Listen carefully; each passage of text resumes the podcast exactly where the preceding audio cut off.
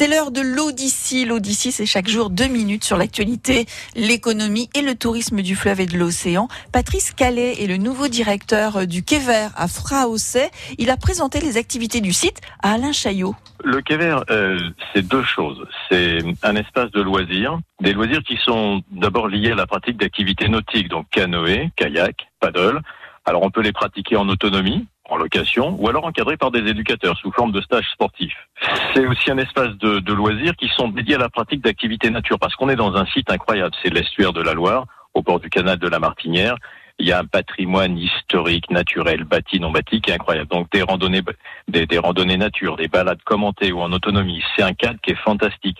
On a le village du migrant à découvrir, on a mille ans d'histoire.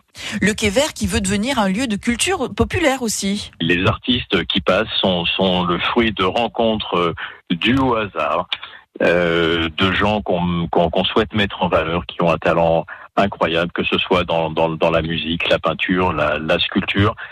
Et c'est un lieu d'expression. Tous les gens qui ont des, choses à dire sont les bienvenus au Quai Vert, des choses à dire, de la, musique à, donner, des, des, des, mots à exprimer. On veut que ça devienne vraiment un, un, lieu de culture populaire dans le bon sens du terme. On a, on a déjà commencé par une exposition magnifique de Sylvie Compère au, mois d'avril, qui est une fille incroyable, euh, qui est une artiste jusqu'au bout des ongles, mais pour elle, là, c'est quasiment un gros mot. On est obligé de la convaincre qu'elle qu est, qu'elle est artiste.